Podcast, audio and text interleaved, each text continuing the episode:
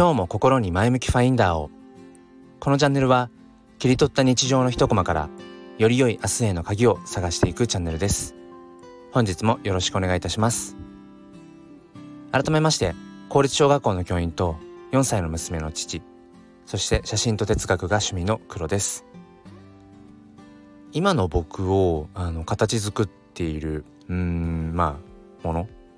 ていうものの多くがやっぱりあのー、これまでの自分の何て言うんでしょうこう生き方というかあの日々がものすごくこう影響しているなってことをあの今朝鏡の前に立った時に思いました。っていうのも、うん、例えば今僕が趣味でまあ撮っている写真を始めたのは、まあ、娘が生まれてあのゆっくりこう道を歩くようになったりだとかうん公園とかでこう姿勢を低くするっていうようなことから道端に咲いてる花に目がいってまあそれをこう写真で撮ってみようかなっていうところが始まりです。そしてまあ愛用しているというか毎日つけている腕時計をうーん何て言うんでしょうかあのまあもちろんそのデザインとかそういったものもうん選んでるんだけれどもこう機能としてこうもう濡れても汚れてもあのぶつけても大丈夫なようなそういうどちらかというと機能面を重視した時計に変えたのもやっぱり、まあ、我が子と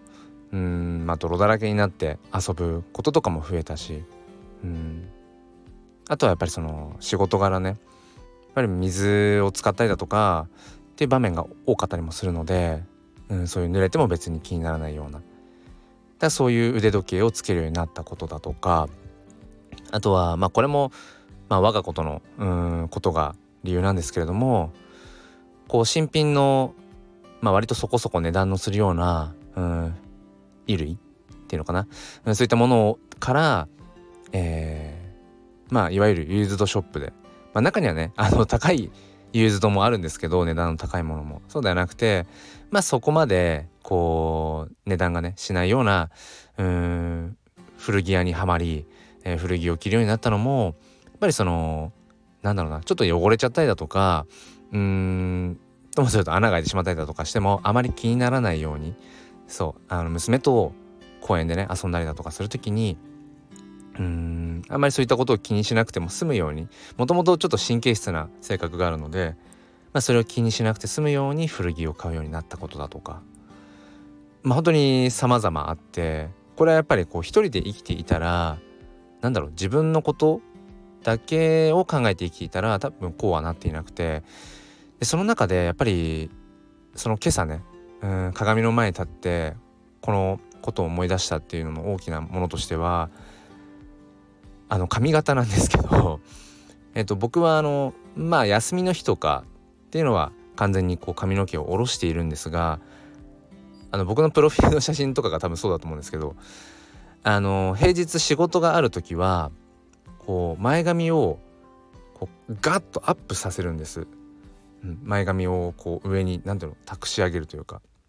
でドライヤーとこう、まあ、ワックスハードスプレーとかを使って、まあ、一日中こう前髪が降りてこないような感じに、えーと、しています。でこれは結構自分の中では大きな意味があってうんまあこの「前向きファインダー」にもつなっていうねタイトルにもつながるのかなと思うんですけどこの前髪をガッと上げるようになったのはここ3年くらいで、まあ、それまでは前髪をこう斜めに流してたんです。でもそれをこうガッと上に上げるようにした理由としては、まあ、僕が3年前にうつ病を患ったというところに、えー、まあ理由があるんですけれども、まあ、当時その勤める小学校が、移動してでとっても大変なクラスだったんです。で僕はそれを結局1年間、まあ、持ち続けることができず、えー、夏休み明けぐらいですかねちょうどだから今ぐらいの時期の3年前かにあの結局崩れ自分自身があの崩れてしまってもう心が折れてしまって、えーと教育現場から一度離れたんですけれどもそのうーん折れるちょっとこう直前というか折れる少し手前までですかね。やっぱりそのまだいやまだ頑張ろうまだいける、うん、なんとかしよう このクラスはなんとかしようそして自分がこの学校に早くなれよう、うん、っていう何て言うんでしょうこうこう見えてる世界っていうものがすごく自分の中ではもう暗かったんですよね。だからせめて物理的にもこう視野を、うん、広げるこう視界があの開けるように前髪がこう何て言うんでしょうもう視界に入らないようにって言って前髪をガッと上にえーと、上げ始めたのが実はきっかけです。うん、でも結局それが、まあ、その後ね、あのー、まあ、一度現場を離れることになってしまったけれどもまたその復帰して、まあ、今はこう元気にやっています。すいませんご心配をおかけしたかもしれません。